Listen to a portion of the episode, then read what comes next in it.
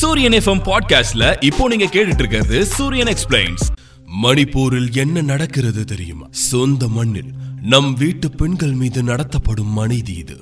முப்பது நாற்பது ஆண்கள் ஒன்று கூடி இரண்டு பெண்களை நிர்வாணப்படுத்தி அவர்களை தீண்டியபடி வன்கொடுமை செய்து கொண்டே பொது இடத்தில் இழுத்து வருகின்றன. அந்த வீடியோ சமூக வலைதளங்களில் வைரலாகி பலரையும் அதிர்ச்சிக்குள்ளாக்கியது. இதில் கொடுமை என்னவென்றால் நம் இந்திய நாட்டில் வாழக்கூடிய மணிப்பூர் மாநிலத்தைச் சேர்ந்த கொக்கி பழங்குடியின பெண்கள். அப்படி அவர்களை வன்கொடுமை செய்வதும் நம் இந்திய நாட்டைச் சேர்ந்த. அதே மணிப்பூர் மாநிலத்தில் வாழக்கூடிய மெய்தேய் சமூகத்தை சேர்ந்த மக்கள் என்கின்றனர். அதைவிட கொடுமை நாட்டை ஆளும் ஒன்றிய அரசின் ஆட்சிதான். மணிப்பூரிலும் நடந்து வருகிறது. கிட்டத்தட்ட எழுபது நாட்களுக்கு மேல் மணிப்பூரில் கலவரம் நடந்து வருகிறது. மணிப்பூர் கலவரம் மெய்தேய் சமூகத்திற்கும் குக்கி சமூகத்தினருக்கும் இடையேயான வன்முறை என்கின்றன. ஆனால் இது எப்படி தொடங்கியது என்று ஆராய்ந்தார். மணிப்பூரில் உள்ள மெய்தேய் சமூகத்தினர் அவர்களை பழங்குடியின மக்களாக அறிவிக்க வேண்டும் எனவும் குக்கி மக்கள் பழங்குடியினர் என்பதால் இடஒதுக்கீடு அவர்களுக்கு அதிகமாக கிடைக்கிறது எனவும் பல ஆண்டுகளாக கோரிக்கை விடுத்து வருகின்றனர். இதுதான் கலவரத்திற்கான முக்கிய காரணமாக கூறப்படுகிறது.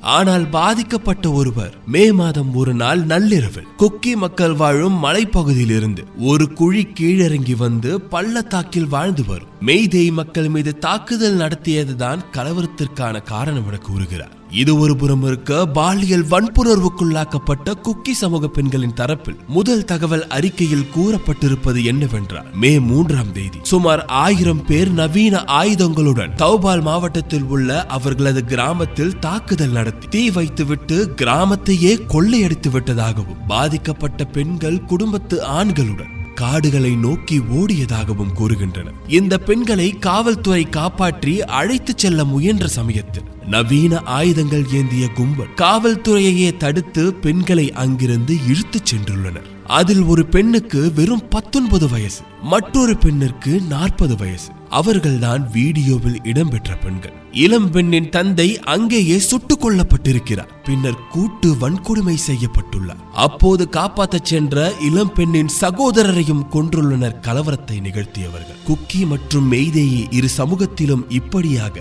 மே மூன்று முதல் மே ஆறு வரை பாமர மக்கள் நூற்றிற்கும் மேற்பட்டவர்கள் கலவரக்காரர்களால் கொல்லப்பட்டுள்ளனர். பலர் பாதிக்கப்பட்டுள்ளனர். பல கோயில்களும் தேவாலயங்களும் எரிக்கப்பட்டுள்ளன. பல பொது இடங்கள் தீக்கிரையாக்கப்பட்டுள்ளன. வாழ்விடங்கள் அழிக்கப்பட்டுள்ளன. பலர் புலம்பெயர்ந்துள்ளனர் கிட்டத்தட்ட எழுபது நாட்களாக மக்கள் தொடர்ந்து போராடி வருகின்றனர். இதில் அரசு தலையிட்டு இந்த கலவரத்தை நிறுத்த கோரி மக்களும் போராடி வருகின்றனர். ஆனால் இதுவரை எதுவும் நின்ற பாடில்லை. நேற்று இந்த இரு பெண்களின் வீடியோ சமூக வலைதளங்களில் வெளியாகி உலக அளவில் வைரலானதை தொடர்ந்து உச்ச நீதிமன்றம் மற்றும் எதிர்க்கட்சியினர் கேள்வி எழுப்பியதை தொடர்ந்து பிரதமர் குற்றவாளிகள் நிச்சயம் தண்டிக்கப்பட வேண்டும் என கூறியுள்ளார். இது குறித்து அப்பகுதி மக்களிடம் விசாரித்தார். பல நூற்றாண்டுகளாக ஒற்றுமையாக வாழ்ந்து வரும் எங்களிடையே இது போன்ற பகையுணர்வு எப்போதும் இருந்ததில்லை. இதுபோல கலவரமும் எங்களுக்குள் ஒரு முறை கூட நிகழ்ந்ததில்லை என கூறுகின்றனர் மேலும் நாங்கள் குரல் கொடுத்தும் இரண்டு மாதங்களுக்கு மேல் ஒன்றியம் மற்றும் மாநில அரசுகள்